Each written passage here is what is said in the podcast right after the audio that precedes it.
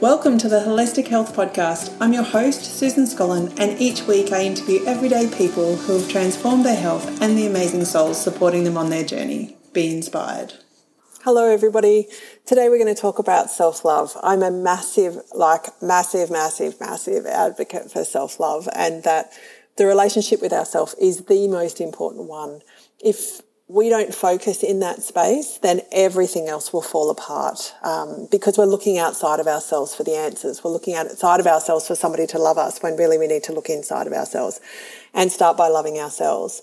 Now, this isn't an easy process, i.e., loving ourselves, but self love is, a, is an easy process. Now, I know that boys take this slightly differently to girls, but the intent is the same. Um, we won't get into the detail of that, but I'll leave that to your imagination. Um, exactly like exactly as I just said, the intent is absolutely the same, and it's about the intent that we put behind our self love that's really important. In the beginning, it's just turning up for yourself. It's just creating that space where you.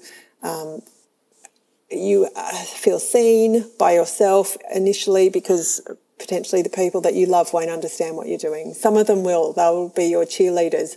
But at times when they need you, they won't be your biggest cheerleader. You need to still stand up and say, no, this is what I need, and I'm going to go and take it.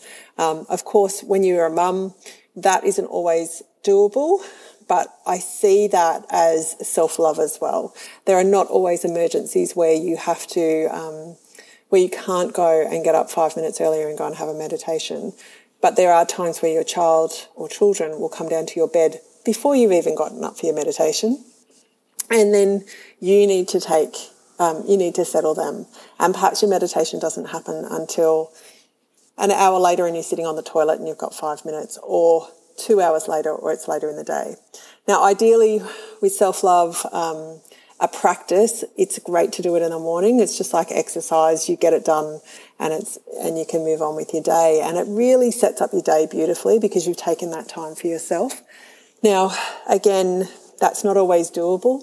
Um, and I want to remind everybody that we can be in a, in a, in a practice of self-love. We can be in a space or, um, in a cone, effectively, a shell, not a, like a proper, you know, shell that's holding us and supporting us of self love in everything that we do throughout the day. So it's not just that taking that time in the morning and meditating, for example, or going for that walk or journaling, reading a book, doing prayers, whatever, eh, whatever lights you up. And it might be a combination of those things, but we could, we can be in that space and then we can take that into our world um, as we go through the day because then we've got the tools. We've got the tools to be mindful. We've got the tools to know that we've actually turned up for ourselves. And we've got the tools to say, hey, I am valued and I value me. So create a self love practice. Um, you can create a self love menu when you come into membership or when you work with me one on one. That's something that we we can do. Uh, um, we do do actually off the off the back of off the start of um, sorry the one on one program, and we've definitely done it through membership. Is start that create that self love menu because it's just a reminder of all the things that you really love or that you're willing to try. Now, what you start doing in terms of self love, maybe not where you end up. And it may be not what you did today, but it might be what you do tomorrow. So it's about that flexibility. And I had the realization a few months ago that self love, as I said at the beginning, might start with just you. It might just be you turning up for yourself and fighting. For me, it was fighting for myself to be able to create that space and time when I needed it. Um, now, it's just part of my life, and I can be, I can be in the middle of a self love practice and have life happen around me. So I can be the eye of the the storm and the, you know, the tumultuous storm is running, you know, running ragged around me, but I am just calm and relaxed in the middle of it because I've got my breathing practice, I've got my meditation and mindfulness practice, and, and I know that I can be in that state and know that these things aren't my reality. They might be somebody else's reality. And sometimes I have to pull them in and I have to um, work with that person on that thing. But sometimes I can just let them be in their own space. So knowing that A self love practice doesn't have to be a singular practice. It can be with your girlfriends, it can be with your partner, um, it can be with you if you're a male, with your boyfriends. Like, not that you call them boyfriends, but you know what I mean. Um, it can be with your kids. It can just be sitting there and watching them and just enjoying the time with them. Um, it can be with your parents. So it can be with anybody. You don't have to do it by yourself. And um, as you grow, you know, it can be challenging to sit in conversations, but you can certainly allow people to have their own opinions and have their own thoughts around things. And you don't have to take it on, which is really beautiful.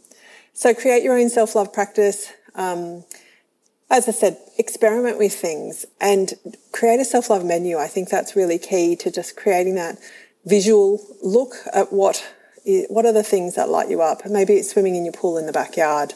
Um, it may be kicking the footy with your son or daughter. Um, it could be going for a walk up the hill with your dog.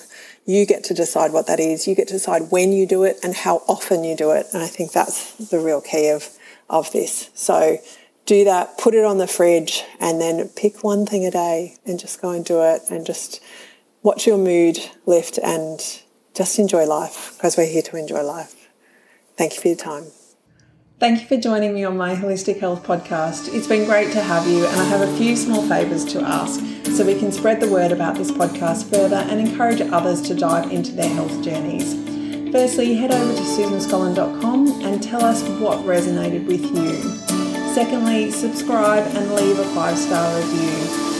The next thing I'd really love you to do is to share this episode with someone you love and head over to my private Facebook group, Holistic Health with Susan Scollen, and continue to uplevel your own health and wellness. Thank you so much for being here.